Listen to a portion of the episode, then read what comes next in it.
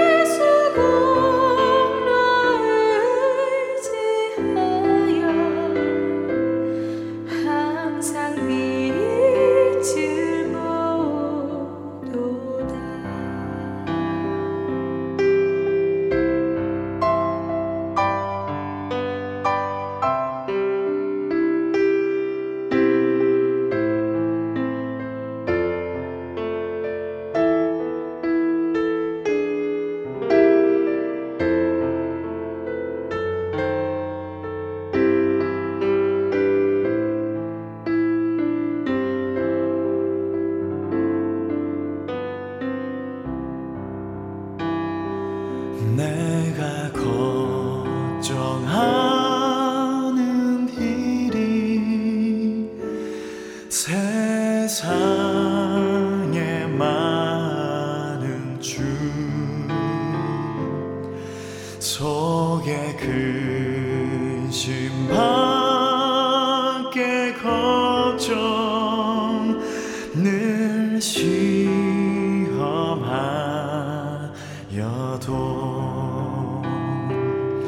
예수 보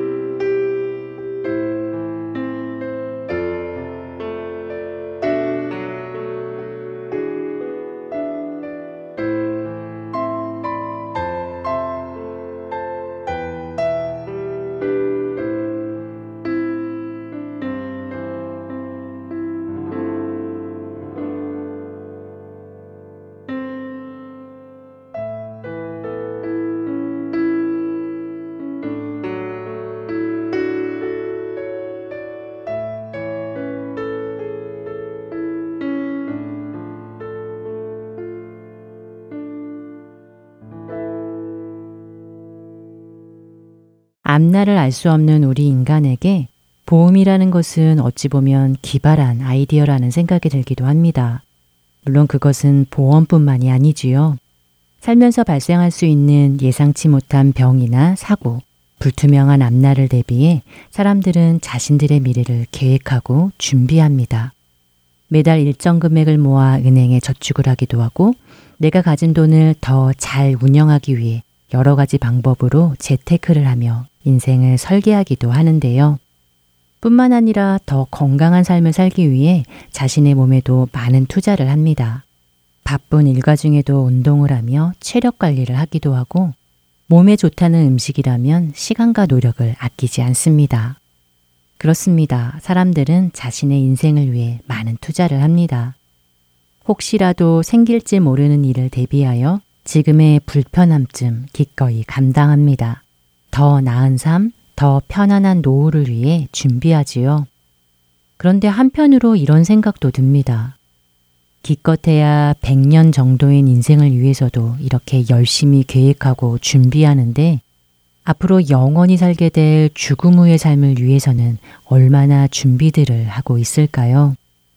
영원한 시간의 관점에서 본다면 지금 우리가 살고 있는 이 세상에서의 삶은 정말 잠시뿐인 시간일 텐데도 이 잠깐을 위해서는 이토록 많은 투자를 하고 준비하며 사는데 정작 영원히 살게 될 그 하늘나라에서의 삶을 위해서는 너무 무관심한 것은 아닌지 모르겠습니다. 어쩌면 우리는 영원이라는 시간을 경험해 보지 못해서 영원한 삶이라는 것이 어떤 것일지 잘 이해가 되지 않기도 합니다. 상상이 가지 않지요. 그래서인지 영원한 삶에 대해 별로 생각하지도 않고 별 기대도 되지 않는 것은 아닐런지요. 그러나 비록 우리가 상상조차 하기 힘들어 때론 기대조차 하지 않는다 하더라도 언젠가 우리는 그날을 맞이하게 될 것입니다. 이 세상에서의 삶을 마치는 날 우리는 저 천국에서 주님과 그 영원한 시간을 시작하며 함께 살게 될 것입니다. 여러분은 어떠십니까? 그때를 준비하고 계시는지요?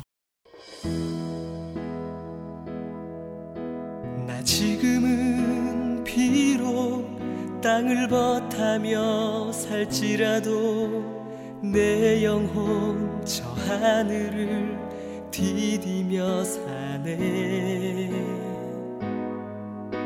내 주님 계신 눈물 없는 곳 저 하늘에 숨겨둔 내 소망 있네. 보고픈 얼굴들 많이 생각나. 때론 가슴 터지도록 기다려지는 것 내 아버지 너른 품날 맞으시는 저 하늘에 쌓둔 내 소망이 네. 주님. 그 나라에 이를 때까지. 순례의 걸음 멈추지 않으면 어떤 시련이 와도 나 두렵지 않네.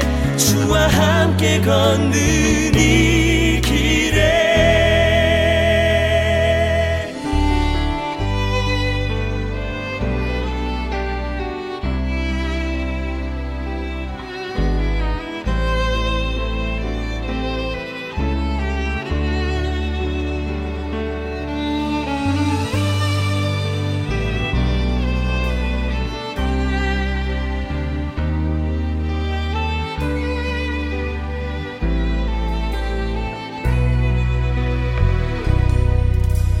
나 지금은 비록 땅을 버타며 살지라도 내 영혼 저 하늘을 디디며 사네.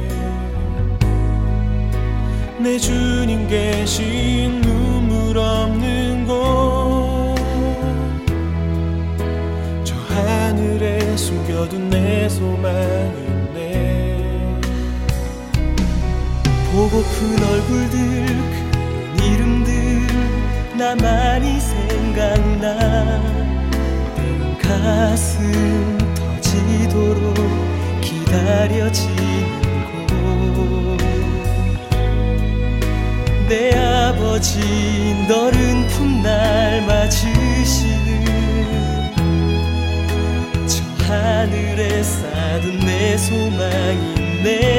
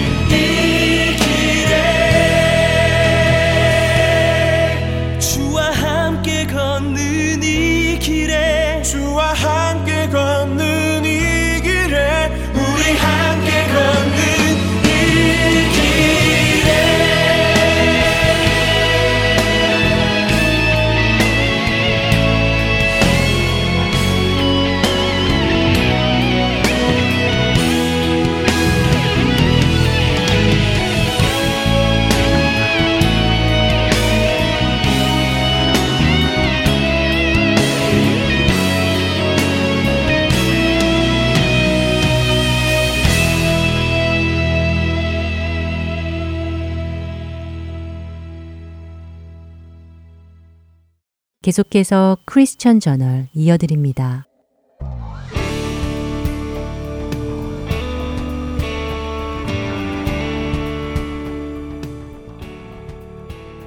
여러분 안녕하십니까?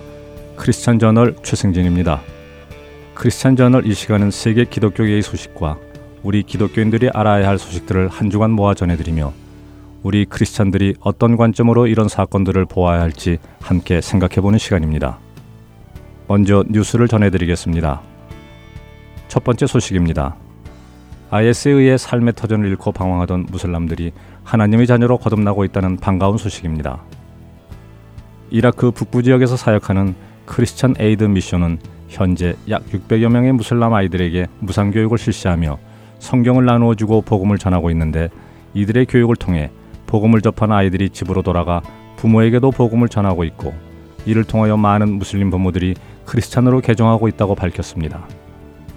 또한 현재 이라크에서 라디오로 복음을 전하고 있는 캐나다 순교자의 목소리 팀은 중동의 100만 명에 가까운 무슬림들이 크리스천으로 개종하고 있다고 밝히기도 하였습니다. 다음 소식입니다. 폭탄 테러로 인해 약 45명의 사망자가 발생했던 이집트의 콥트 교회의 성도들이 테러 공격의 위험에도 불구하고 부활절 예배를 드렸다는 소식입니다. 이번 예배를 드린 세인트 마크 조직위원회의 라피크 피슈라 위원장은 로이타 통신과의 인터뷰를 통해 부활은 우리가 죽음을 두려워하지 않는다는 사실을 전 세계에 알리는 분명한 메시지라고 밝혔습니다. 현재 이집트 당국은 교회 반경 400m 이내로 통제선을 설치하고 차량을 단속 중이며 폭발물 처리반이 전국 교회를 순찰하며 폭탄으로 의심되는 물건들을 조사 중입니다. 마지막 소식입니다.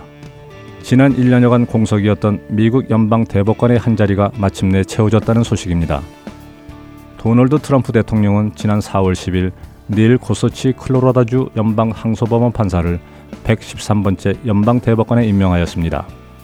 이로 인해 지난 2016년 2월 보스파의 거두 멘토닌 스켈리아 전 대법관 사망 이후 1년 이상 8명으로 운영되어 오던 미 연방 대법원이 14개월 만에 9명으로 정상화되었습니다. 이번에 새로 대법관에 임명된 고소치 신임 대법관은 9명의 대법관 중 유일한 개신교 신자로서 헌법이 원래 의미하는 바를 중시하는 원전주의자로 확실한 보수 성향의 판사로 알려져 있습니다. 따라서 보수 기독교에서는 그동안 진행되어 왔던 동성결혼이나 차별금지법 등과 관련된 판결에 고소치 대법관의 중요한 역할을 기대하고 있습니다.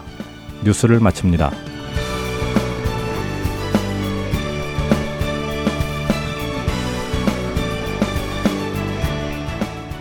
1년이 넘도록 공석이었던 미국 연방 대법관의 한 자리가 드디어 채워졌다는 세 번째 뉴스를 전해드리며 우리 그리스도인들이 해야 할 일에 대해 다시 한번 생각해 보게 됩니다. 그것은 우리가 사회의 리더적 위치에 있는 사람들을 위해 기도해야 한다는 것입니다. 사실 기독교인들 사이에서도 종교와 정치는 분리되어야 한다는 측과 분리하여 생각할 수 없다는 측으로 나뉘기도 합니다.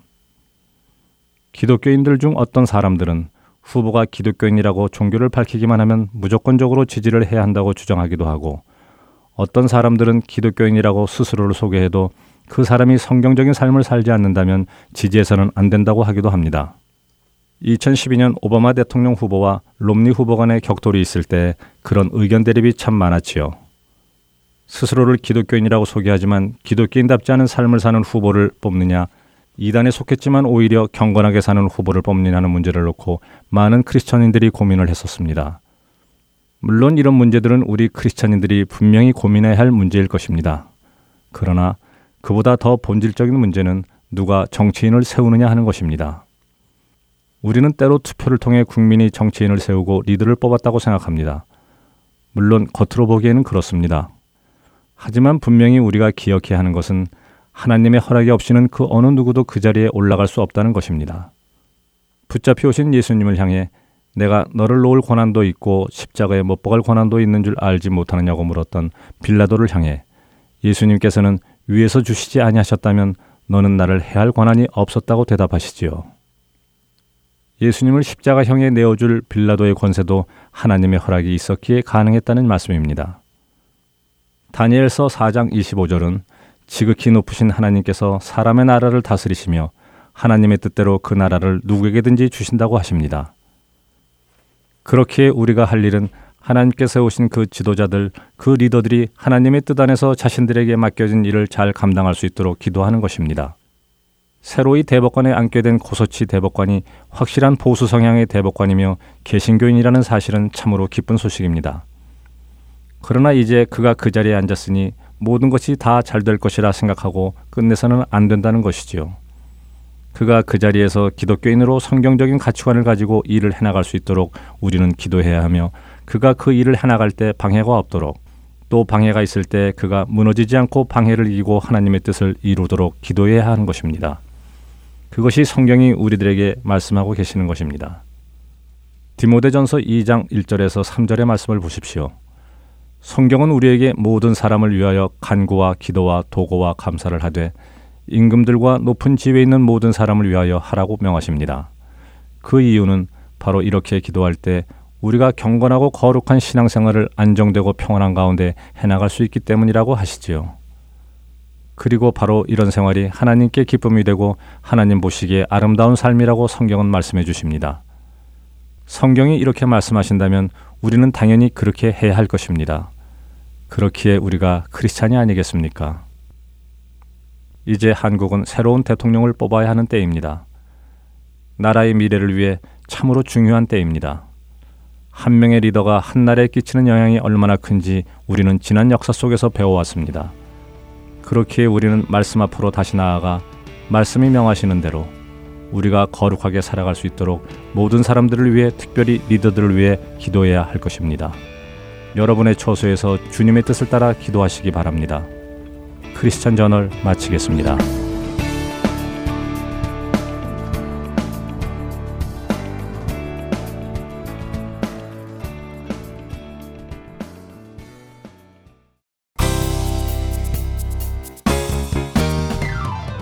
성경의 땅 이스라엘. 그 땅을 알지 못하고 성경만 읽을 때 우리가 놓치는 것들이 있습니다. 성경의 지리적 배경과 역사적 배경을 함께 공부하며 다윗의 일생을 따라 성경 속으로 여행을 떠나는 프로그램 베들레헴에서 예루살렘까지 이스라엘에서 사역하시는 유병성 목사님께서 주안의 하나 일부에서 여러분을 초대합니다.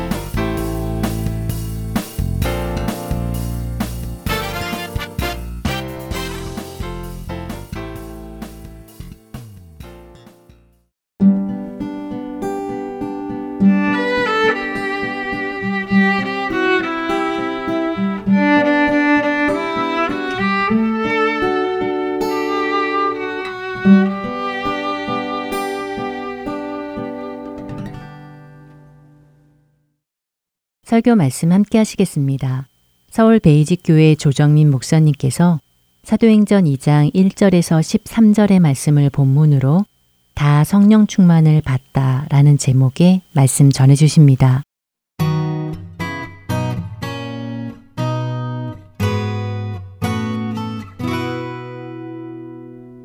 우리는 살면서 이런저런 약속을 참 많이 합니다. 그러나 그 약속이 다 지켜지지 않는다는 것을 또 우리가 잘 기억을 하죠. 여기 혹시 뭐 모든 약속을 다 지키신 분이 계십니까? 우리는 많은 약속들이 지켜지지 않는 것을 너무 잘 압니다. 뭐 그렇게 나빠서가 아니라 약속을 지킬 능력이 없기 때문이라는 것을 잘 알지 않습니까? 그래서 우리는 사람을 믿지 않는 것이죠. 교회라고 사람을 믿을 수 있는 사람들만 모이는 것도 아닙니다. 교회 나온다고 믿을 수 있는 사람들은 없어요. 하나님께서는 사람을 믿으라고 주시지 않았습니다. 사람은 사랑하라고 주셨을 뿐이에요. 신기하게도 사랑하고 또 사랑하고 또 사랑하면 믿을 수 있는 사람이 점점 되어갈 뿐이지 궁극적으로 누구도 온전히 믿을 수 있는 사람은 없습니다. 온전히 믿을 수 있는 대상은 하나님 한 분이십니다. 믿음은 대상의 문제예요. 누굴 믿을 것이냐 하는 것이죠. 하나님은 믿을 수 있는 분입니다. 하나님은 먼저 찾아오셨고, 먼저 말씀하셨고, 먼저 약속하셨고, 그리고 그 약속을 끝까지 신실하게 지키시는 분입니다. 여러분들이 구약 신약 성경 전체를 읽어 나가시면 이 성경이라는 것은 하나님께서 그 약속하시고 먼저 찾아오셔서 약속하시고 그 약속을 다 지키셨다는 이 얘기예요. 그래서 하나님 이 얘기를 자꾸 읽다가 보면 성경을 자꾸 읽다가 보면 믿음이 자라게 되는 거예요. 그분이 어떻게 믿음을 지키셨는지에 관한 기록이기 때문에 그 믿음에 관한 기록을 읽다가 하나님은 어떤 분이신지를 점점 알게 되고 그분은 어떻게 약속하는지를 알게 되고 그분이 약속을 어떻게 지키셨는지를 확인하게 됨으로써 우리는 믿음이 점점 자라는 것을 경험하게 됩니다. 예수님께서 정말 3년간 공생애를 보내시고 십자가에 못 박히고 죽으시고 사흘 만에 부활하시고 40일간 제자들과 만나다가 승천하셨습니다. 그냥 예고 없이 일어난 일은 단 하나도 없습니다. 예수님께서 이미 다 말씀하셨던 일입니다. 내가 십자가에 박힐 것이고, 내가 부활할 것이고, 내가 또 약속한 대로 성령을 보내줄 것이다. 그렇게 다 말씀하셨고, 그 말씀이 어떻게 이루어졌는지를 우리는 성경을 통해서 확인하게 되는 것이죠. 제자들이 약속해달라고 요구했습니까? 제자들이 그런 약속이 지켜질 것을 알기나 했습니까? 예수님께서 먼저 찾아오시고 먼저 약속하시고 먼저 지키셨을 뿐이에요. 그래서 우리는 예수님을 믿게 되는 것입니다. 우리는 비로소 하나님을 믿게 되는 것입니다. 우리는 믿을 수 있는 분이기에 믿는 것입니다. 저는 여러분들이 하나님이 믿을 수 있는 분이라는 것을 믿기를 바랍니다. 그래서 히브리서 기자는 그렇게 말하는 것이죠. 하나님께 나아가는 자는 반드시 하나님이 계신 것과 하나님께서 반드시 상 주시는 이심을 믿어야 한다고 말합니다. 믿음이 없이는 하나님을 기쁘시게 못한다. 그렇게 말합니다. 왜 그렇게 말씀하시겠어요? 우리가 그분을 만날 수 있는 것, 그분과 교제할 수 있는 것, 그분과 동행할 수 있는 것은 믿음으로 밖에는 다른 어떤 방법으로도 할 수 없기 때문이죠. 제자들이 예수님이 말씀하신 대로 부활하셨고 말씀하신 대로 이제 성천하셨고 하기 때문에 예수님께서 약속하신 것을 믿을 수 있게 되었어요. 비로소 제자들은 믿음이 생긴 것이죠. 굳건한. 그래서 오늘 읽은 이 본문 말씀은 그 믿음의 기초 위에서 제자들이 어떻게 반응하고 있는지를 보게 됩니다.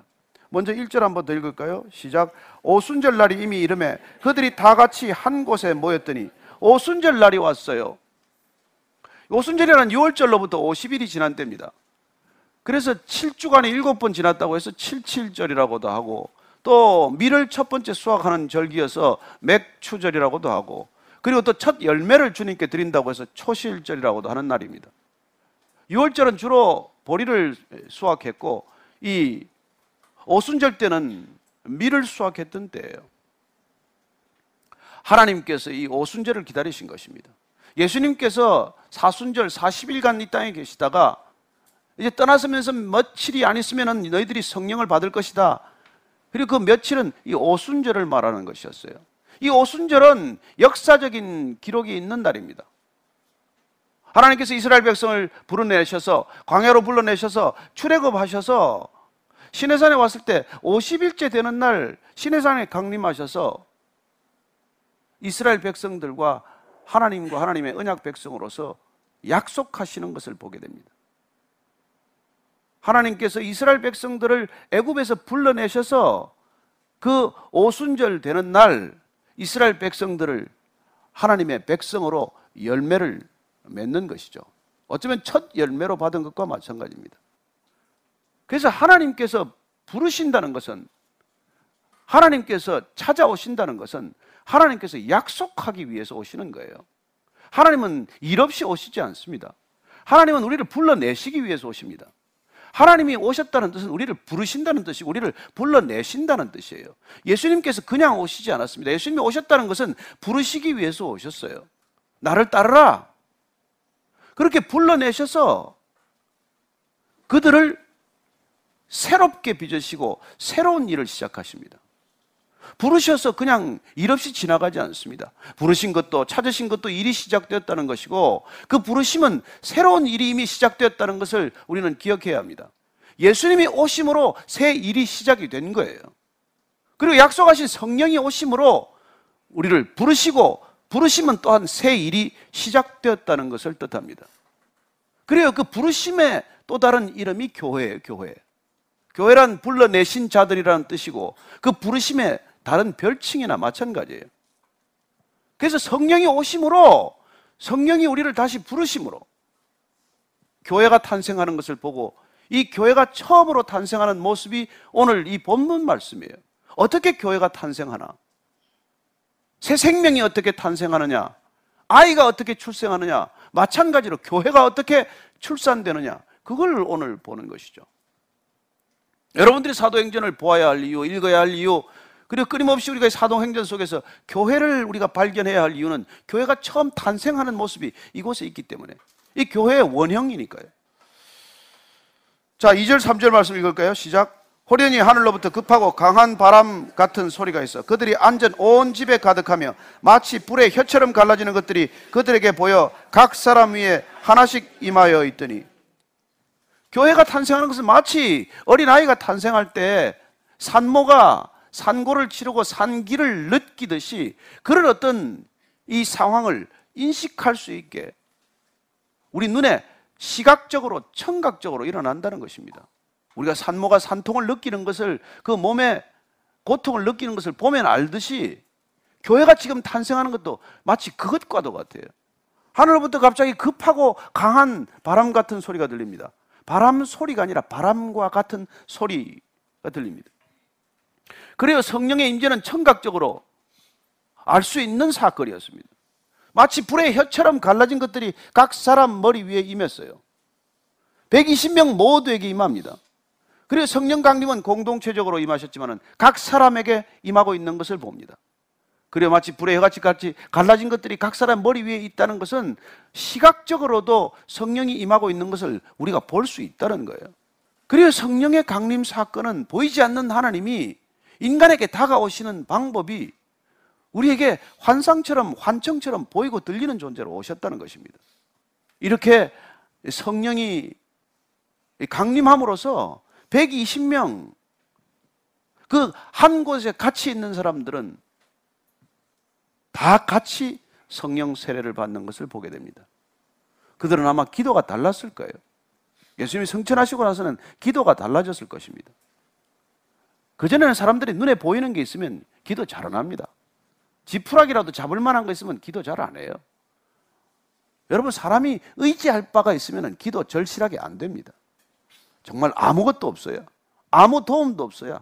도와줄 사람이 단 하나도 없어요. 잡을 만한 사람이 아무도 없어요. 그때 인간은 전심으로 기도해요. 죽을 힘을 다해 기도하는 것이죠. 그래서 사실 아무것도 도움이 없고 아무것도 붙들 것이 없을 때를 사실은 축복받은 순간이에요. 그때 우리는 비로소 하나님께 전심으로 나아가고 정말 전 먹던 힘을 다해서 기도하고 부르짖어 기도하고 통곡하며 기도하고 그때 우리는 비로소 하나님을 만나는 것이죠. 어쩌면 이 제자들은 정말 예수님이 성천하시는 것을 보고 이제 정말 끝이구나. 이제 양단 간에 결정을 해야 돼요. 다시 갈릴리로 돌아갈 거냐? 아니면 약속하신 성령을 받을 것인가? 그래, 둘 중에 하나 이제 퇴기를 해야 돼요. 이제는 아무것도 없어요. 그럴 때 우리는 정말 죽을 힘을 다해서 기도하기 시작하는 것이죠. 그렇게 열흘 동안 기도에 매달렸더니 이런 사건을 지금 경험하고 있는 것입니다. 자, 그래서 그들이 이제 어떻게 또 되었습니까? 4절 말씀 읽습니다. 시작. 그들이 다 성령의 충만함을 받고 성령이 말하게 하심을 따라 다른 언어들로 말하기를 시작하니라. 예, 급하고 강한 바람 같은 소리도 들렸고 불의 해같이 갈라진 것들이 각 사람에게 임하는 환상도 보았습니다. 그런데 갑자기 거기에 있던 모든 사람들이 다 성령의 충만함을 받았다고 기록하고 있습니다.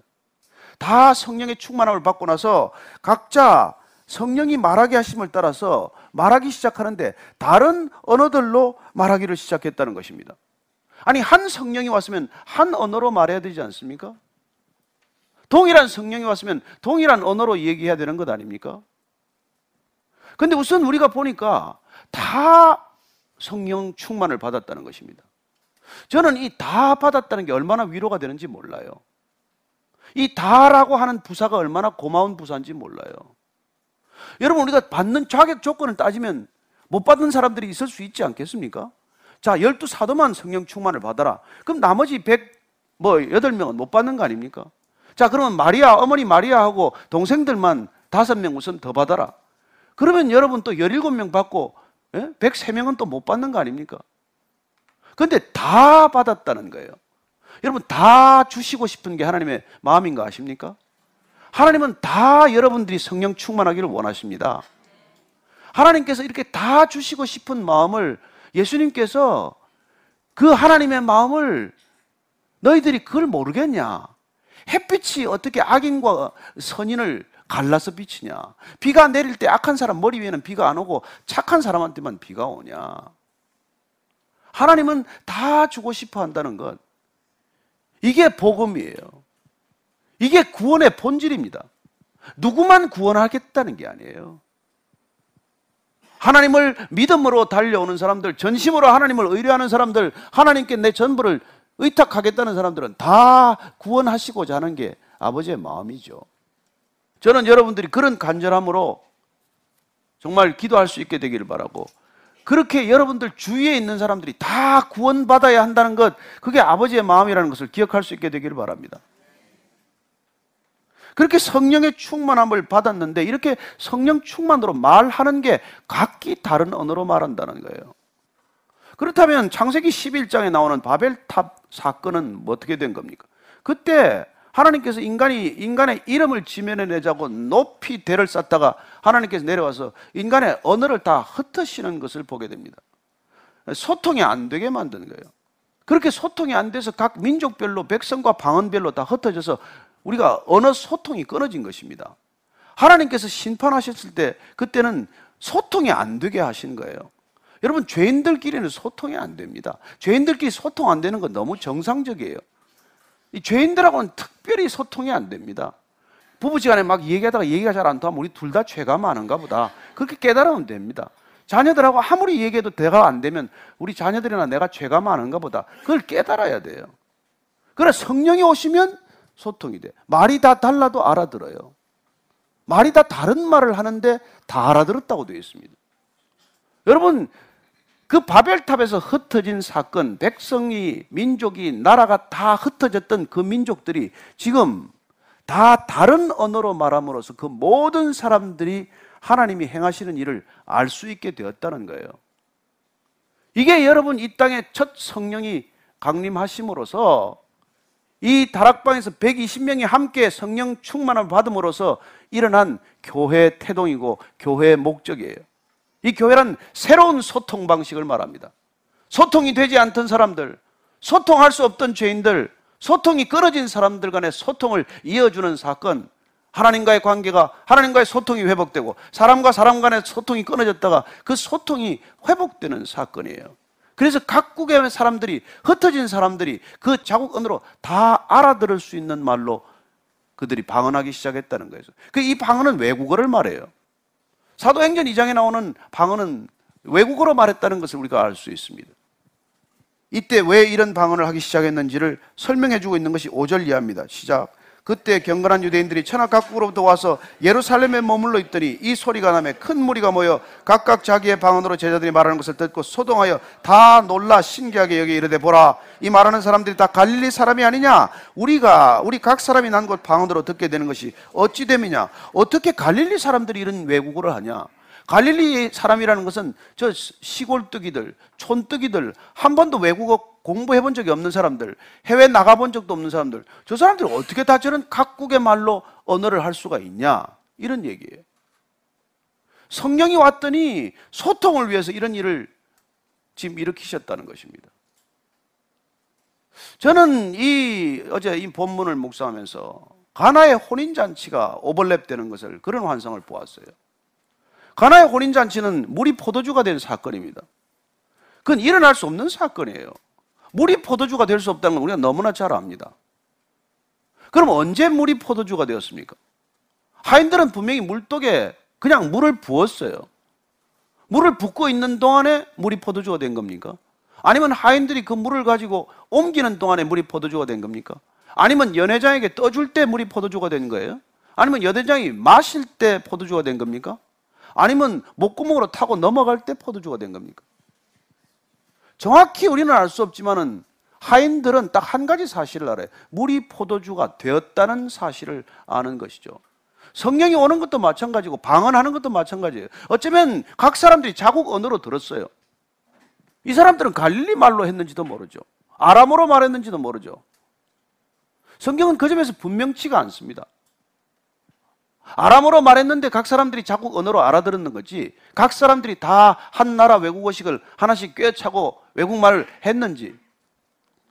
분명한 것은 소통이 이루어졌다는 것입니다. 저는 성령이 오시면 소통이 될 줄로 믿으시기 바랍니다. 한 교회에 성령이 임했다. 한 교회가 성령 충만하다. 그러면 서로 말을 나누지 않아도 서로 세세한 대화를 나누지 않아도 주님 안에서 소통이 이미 이루어지고 있다는 것을 경험하기 시작할 것입니다. 눈빛만 봐도 알아요. 걸음걸이만 봐도 알아요. 이런 소통이 가능해진다는 것이죠. 그래서 어떤 언어고 언어로 알아들었는지를 밑에 딱 기록한 거예요. 구절 이하를 제가 읽어드릴게요. 우리는 바데인과 메데인과 엘람인과 또 메소보다미아, 유대와 갑바도기와 본도와 아시아, 브루기아와 바빌리아, 애국과 및 구레네 가까운 리비아 여러 지방에 사는 사람들과 로마로부터 온 나그네 곧 유대인과 유대교에 들어온 사람들과 그레데인과 아라비아인들이라 우리가 다 우리의 각 언어로 하나님의 큰 일을 말함을 듣는도다. 여러분 여기 기록된 나라는 그 당시에 세계입니다. 온 세계예요. 모든 나라들이에요. 그 당시에 유대 지방, 그레코 로만 세상, 소아시아 지역 이 나라들이란 나중에 여러분들 보면 창세기에 보면은 노아의 자손이 셋이가 있어요. 셈과 함과 야벳 세 아들이 있는데 그 아들들에서 갈라져 나온 이 저기 후손들이에요. 그래서 모든 나라 열방과 족속과 백성과 방언이 다 알아듣게 되었다는 거예요. 자, 두 가지를 오늘 이 사건 가운데 우리는 볼 수 있습니다. 첫째 하나는 그 다락방에서 함께 다 기도하던 사람들이 다 예외 없이 누구나 성령 세례를 받았다는 것입니다. 성령 충만함을 받았다는 것입니다. 두 번째는 그들이 방언을 말함으로써 이 땅의 모든 다른 나라 말을 쓰던 사람들이 다 하나님의 큰 일을 알게 되었다는 것입니다. 자, 교회란 무엇을 위해서 주님께서 지금 시작하십니까? 교회가 탄생한 목적이 뭡니까? 우리가 다 성령 충만을 받기 위해서예요. 그리고 우리가 그동안 안 하던 말을 하기 위해서 받은 거예요. 저는 여러분들이 성령이 임하면은 여러분들의 언어가 말의 생활이 바뀌는 것을 믿으시기 바랍니다. 달라져요.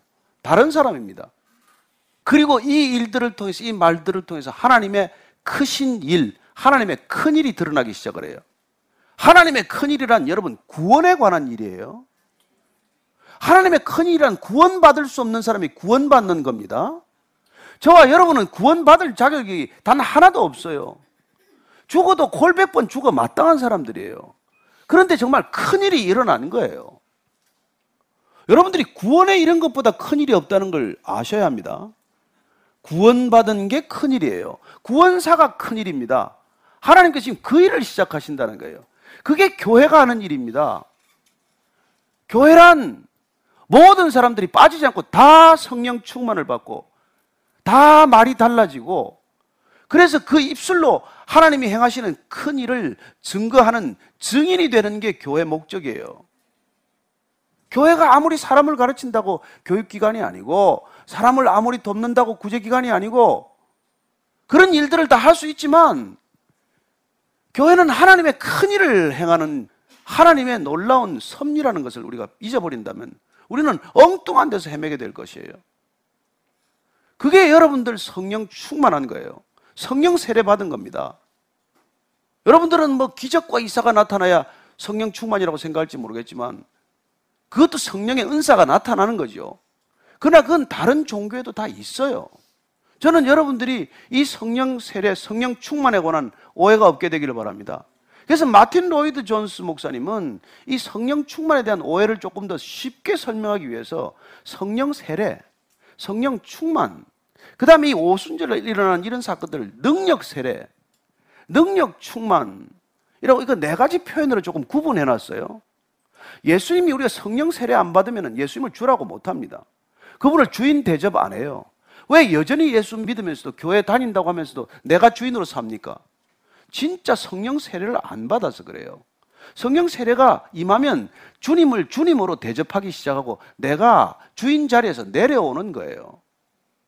그렇게 한번 내려왔다가 또 금방 제자리로 돌아가는 건 성령 충만하지 않다고 말해요. 매일같이 그분의 주인됨을 확인하는 삶을 우리는 성령 충만이라고 말하는 것입니다. 그분의 주인 되심을 날마다 기억하고 나의 종됨을 날마다 기억하는 삶, 그게 성령 충만한 삶이에요. 그러나 하나님께서 특별히 무슨 일을 좀 부여하겠다. 내가 이 작자를 좀 쓰겠다. 내가 사도 바울처럼 불러서 좀 내가 이방인들을 위해서 전도하는 사람으로 쓰겠다. 그럴 때 일어나는 게 능력 세례란 말이에요. 특별한 능력이 주어지는 거예요. 특별한 은사가 주어지는 것입니다. 그런 능력 세례가 지금 임하고 있는 장면이에요. 120명에게 능력이 임했습니다. 할 수 없는 말을 하기 시작하는 것이죠. 저는 여러분들이 다 그런 능력 세례를 받기를 원합니다. 그러나 우리가 고린도전서를 보든지 로마서를 보면은 다 능력 받는 자겠느냐, 다 방언하겠냐, 다 위로하겠냐, 구제하겠냐, 설교하겠냐, 가르치겠냐, 은사는 다 달라요. 그러나 그런 능력 세례를 받아야 우리는 비로소 예수님께서 말씀하시는 증인된 삶을 살기 시작한단 말이에요. 성령이 임하면 너희가 권능을 받고 능력을 받고 권세가 주어지고 그러면 너희들은 땅 끝까지 이르러 내 증인이 될 것이다. 저는 여러분들이 그런 능력을 받게 될 것을 믿으시기 바랍니다. 그 능력 받고 또 안 쓰면 그만이에요. 누가 신유의 은사를 받고 막 안수하면 병이 났는데 너무 힘들어가지고 주님 좀 걷어가세요. 그 다음날부터 안 되더래요. 저는 여러분들이 주시면 고달파진다는 것은 알고 받으시기 바랍니다. 그러나 좌우지간 이런 하나님께서 필요하시면 주는 거란 말이에요. 근데 저는 찬양은 은사가 없어요. 제가 찬양하면 은사 다, 여러분 은혜 다 깨집니다. 그건 또 받은 사람이 있단 말이에요.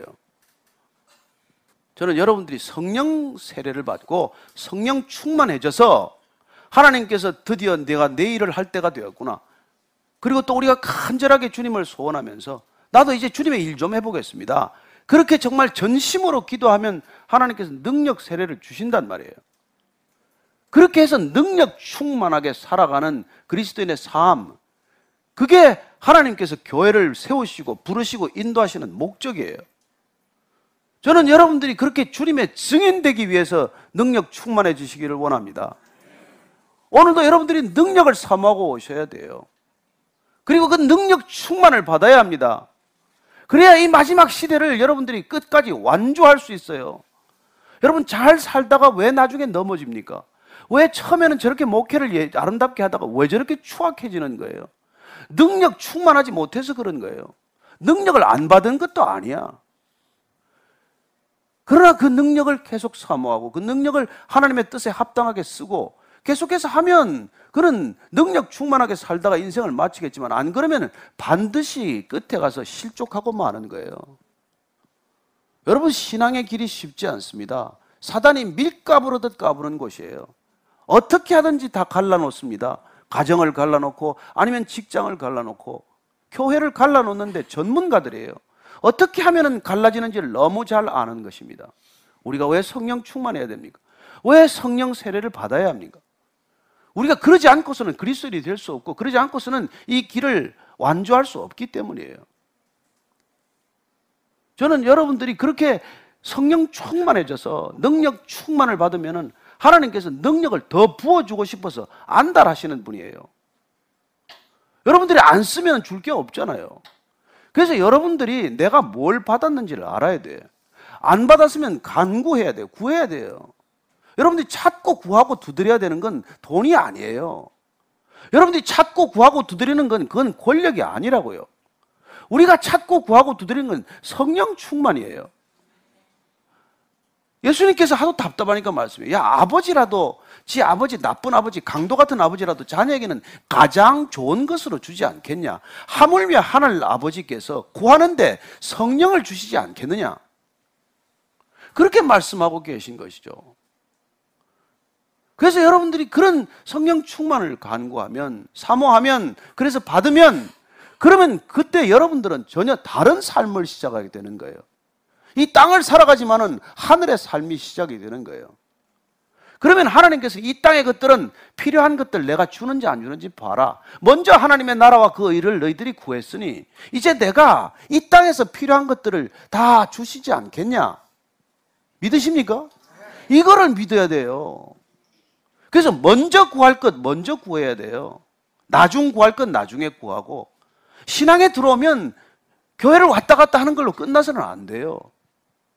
저는 여러분들이 정말 성령 충만을 사모하고 능력 충만을 사모해서 능력 있는 그리스도인들이 다 되기를 축원합니다. 저는 제 아들이 어릴 때 돈이 충만했어요. 자꾸 돈, 돈 얘기를 하는 거예요.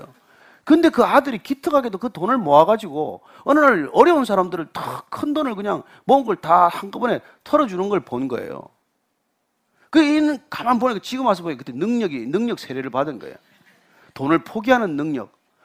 누군가를 도울 수 있는 능력.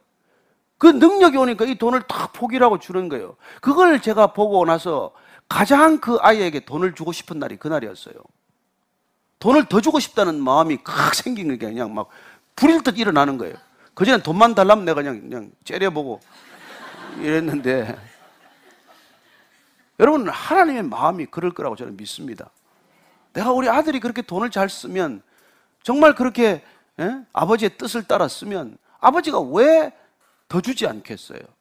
왜 더 주고 싶지 않겠어요? 저는 그런 하나님의 마음을 여러분들이 깨달을 수 있게 되길 바랍니다. 자, 그러면 우리가 그렇게 막 성령 충만해져서 정말 말이 달라지고 삶이 달라지면 환영받습니까? 12절, 13절 읽어보십시다. 시작. 다 놀라며 당황하여 서로 이르되 이 어찌된 일이냐 하며 또 어떤 이들은 조롱하여 이르되 그들이 세술에 취하였다 하더라. 여러분들이 성령 충만하면 다 놀랍니다.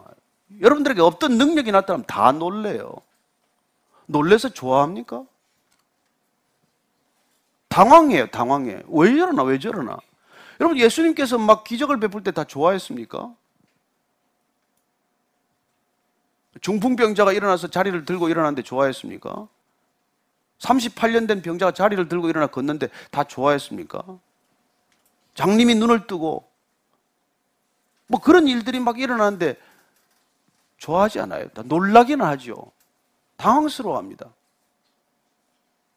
그러나 그들은 예수님을 비난하기 시작했어요. 왜 저 사람은 저런 일을 하나? 하나님을 찬양하지 않았습니다. 그들은 예수님을 책을 잡고 어떻게 하든지 죽일 모의를 시작했습니다. 그럼 세상은 그런 곳이에요. 여러분들이 달라지고 여러분들이 정말 제정신 차리고 살면 좋아하지 않습니다. 여러분 성령 세례가 임해야 제정신이 돌아옵니다. 이 짐승처럼 살아가는 세상에서 성령이 와야 사람답게 비로소 살기 시작하는 거예요. 여러분, 지금 이 세상이 제정신입니까? 어느 누가 제정신으로 살고 있습니까?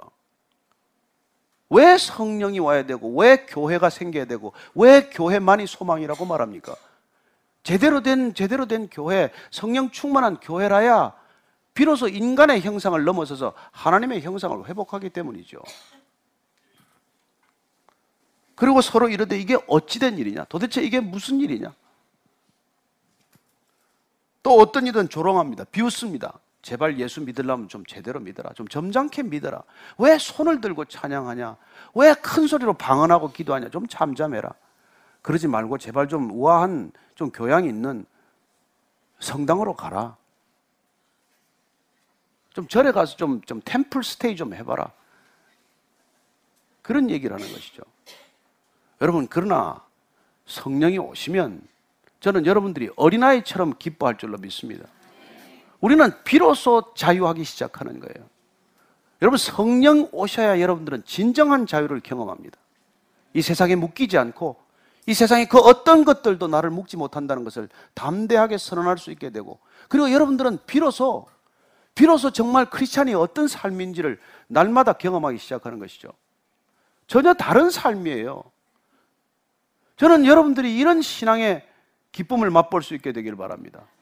그냥 뭐 왔다 갔다 왔다 갔다 하는데 10년이 지나도 아무 기쁨도 없고 얼굴은 보면 덜 세상 사람보다 더 근심이 가득하고 그저 성경은 한 권 끼기는 끼었는데 뭐 읽어본 흔적은 없고 뭐 그러면 아무 변화가 없죠. 아무 기쁨이 없죠.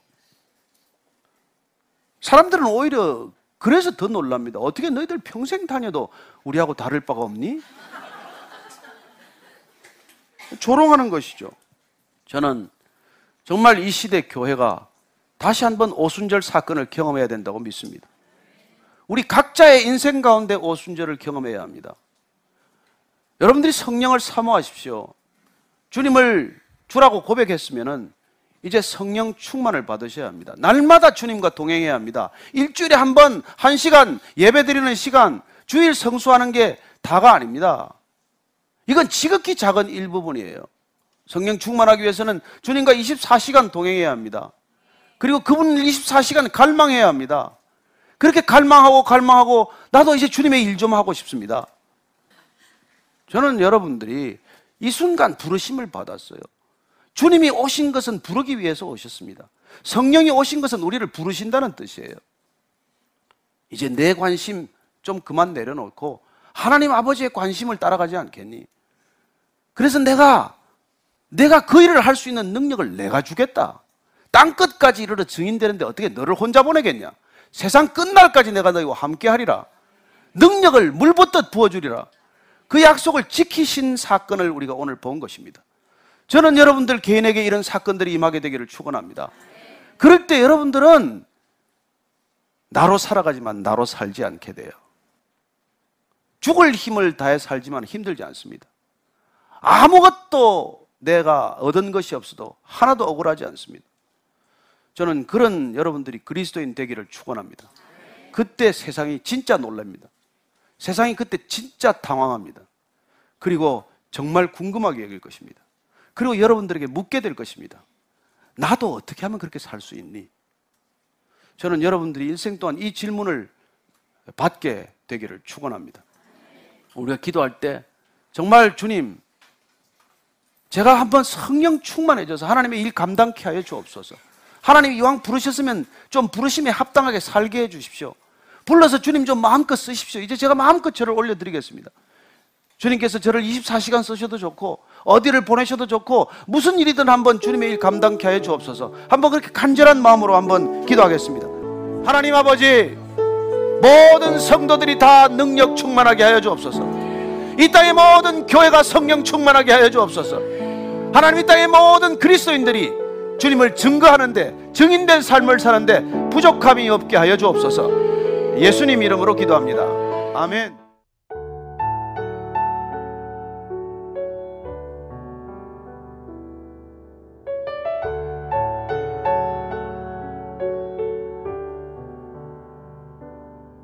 예수 나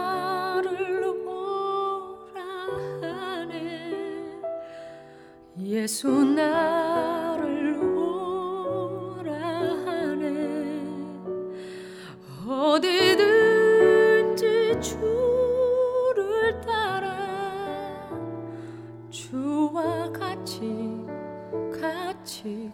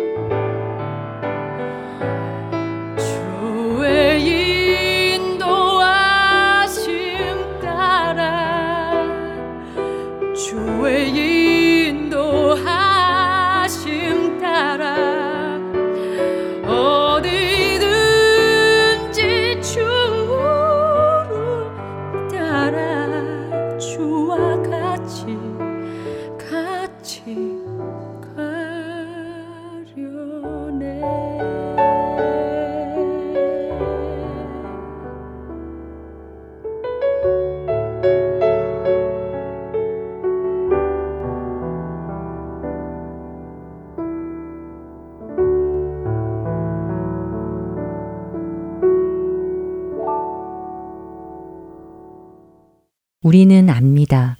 잠시뿐인 이 땅에서의 삶을 마치는 날, 그것은 끝이 아니라 영원의 시작이라는 것을 말입니다. 그러니 이 땅에서 유한한 시간 속에 살면서 우리가 해야 할 것은 무엇이겠습니까? 당연히 무한한 시간의 삶을 준비해야 하지 않겠습니까? 누가복음 16장에 나오는 청지기는 자신에게 아직 기회가 있을 때 훗날을 준비했습니다. 그리고 주인은 그의 행동이 지혜 있게 한 것이라고 칭찬했습니다. 슬기로운 자라면 지혜로운 자라면 젊은 날의 노후를 준비한 것 같이 이 세상에서 저 세상의 준비를 할 것입니다. 아직 기회가 있을 때 말입니다. 우리가 준비를 할 수 있는 시간은 우리가 살아가고 있는 지금 이 세상에서의 삶 뿐입니다. 이 삶이 끝나면 할 수 없습니다. 보라 내가 속히 오리니 내가 줄 상이 내게 있어 각 사람에게 그가 행한 대로 갚아 주리라. 요한계시록 22장 12절의 말씀입니다. 성경은 우리가 하나님 앞에 서는 날, 우리 모두는 그리스도의 심판대 앞에서 우리가 행한 대로 상급의 심판을 받게 될 것이라고 말씀하십니다. 그리고 그날은 성경이 말씀하신 것처럼 반드시 우리 모두에게 올 것입니다. 잠시 잠깐인 이 시간이 지나고 나면 우리는 영화로운 나라에 서게 될 것입니다. 그때 잘하였다 착하고 충성된 종아 라는 주님의 음성을 들으며 주님의 즐거움에 참여하는 우리 모두 되기를 바랍니다. 주님이 주신 이 생명, 시간, 주님을 위해 온전히 쓰다 주님 앞에 서게 되는 우리 모두 되기를 소원하며 주안의 하나 2부 여기서 마치도록 하겠습니다. 지금까지 구성과 진행의 최강덕이었고요. 저는 다음 주에 다시 찾아뵙겠습니다. 안녕히 계세요.